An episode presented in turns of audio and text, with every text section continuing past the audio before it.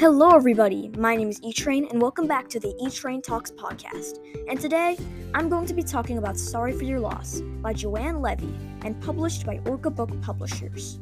Sorry for Your Loss is a wonderful and heartfelt book. In the beginning of the story, we are introduced to the protagonist, Evie, a kind hearted girl who's constantly being bullied and made fun of because her parents happen to own and operate a funeral home. Evie is often misunderstood and finds it difficult to defend herself against bullies who call her rude names like Corpse Girl or Death.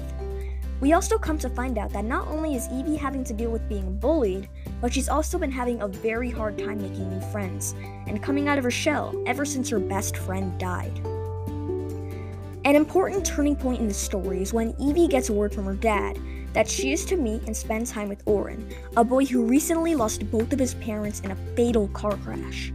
To make matters worse, Evie finds out that Oren was actually in the car and witnessed his parents' death.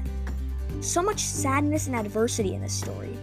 On top of all of this, when Evie first meets Oren, without meaning to, she ends up upsetting him, and he runs into the bathroom and locks himself in.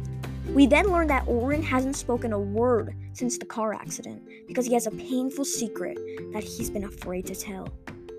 I was holding back tears of sorrow and tears of joy throughout this amazing book. Will Evie be able to help Oren break out of his silence?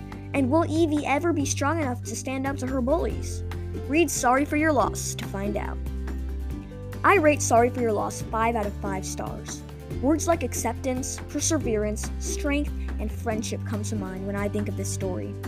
The book was so meaningful, and the characters really transformed into new and improved people. You'll hardly recognize Evie and Oren by the end of the novel compared to the beginning. I also rated this book 5 stars because the author, Joanne Levy, wrote this story so beautifully. She makes the narrative so relatable and easy to understand. The reader starts to feel like they're right there with the characters, going through the same events and feeling the same emotions. Joanne Levy, the author of Sorry for Your Loss, has written many other children's books, including Crushing It and Fish Out of Water. Both are books I read and loved. I hope you read Sorry for Your Loss. I know you'll be glad you did. Happy reading!